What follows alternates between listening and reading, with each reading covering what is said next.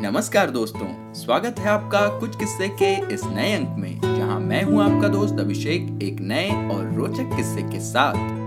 तो किस्सा कुछ यूँ था कि जब नेहरू जी के अपमान पर बेचैन हो उठे सर संचालक जी हाँ दोस्तों, ये भारतीय राजनीति और समाज की विशेषता रही है कि घर में हम भले ही कितने भी विरोधी रहे हों, किंतु देश पर संकट आने पर हम एकजुट हो जाते हैं। इतना ही नहीं, अगर विदेश में हमारे किसी नेता, विशिष्ट जन और यहाँ तक कि किसी आम आदमी के साथ भी कोई अभद्रता हो तो पूरा देश आक्रोशित हो उठता है। ऐसी ही एकजुटता की मिसाल राष्ट्रीय स्वयंसेवक संघ के द्वितीय सर संचालक माधव सदाशिव गोलवलकर ने तब पेश की थी, जब उनकी विरोधी विचारधारा के नेता रहे जवाहरलाल नेहरू का इंग्लैंड में अपमान हुआ था। दोस्तों, ये किस्सा सन 1955 का है। नेहरू तब देश के प्रधानमंत्री थे और पूरे विश्व में भारत के प्रतिनिधि के रूप में भी जाने जाते थे।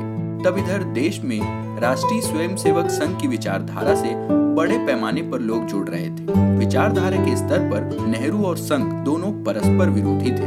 किस्सा कुछ यूँ है, उन्हीं दिनों एक रात सर संचालक बुलवलकर, यानी कि गुरुजी, बेचैन थे और सो नहीं पा रहे थे। सामान्यतः शांत चित्त प्रवृत्ति के गुरु जी को चिंतित देख उनके सहयोगी डॉक्टर बाबा साहब थत्ते ने उनसे इस बेचैनी का कारण पूछ लिया। पहले तो गोलवलकर चुप रहे, लेकिन बार बार पूछने पर उन्होंने बताया कि इंग्लैंड गए देश के प्रधानमंत्री जवाहरलाल नेहरू का वहाँ यथोचित स्वागत सत्कार नहीं हुआ है। उल्टे, कुछ मायनों में तो नेहरू का अपमान ही हो गया है। यह एक तरह से पूरे देश का अपमान है।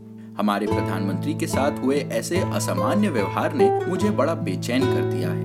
गुरुजी की यह बात सुनकर डॉक्टर थत्ते मानो अवाक रह गए, क्योंकि विचारधारा के स्तर पर नेहरू और गोलवलकर प्रबल विरोधी थे। किंतु विचारों की भिन्नता और तमाम मतभेदों के बावजूद तब वे नेहरू के साथ खड़े थे।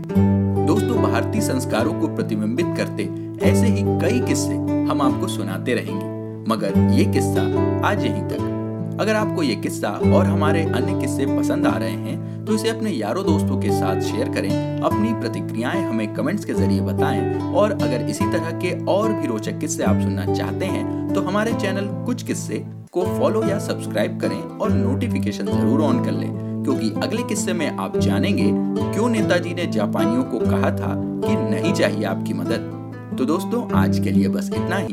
जल्द मिलेंगे इतिहास में घटे एक और दिलचस्प किस्से के साथ। तब तक के लिए अपने दोस्त अभिषेक को दीजिए इजाज़त। नमस्कार, जय हिंद।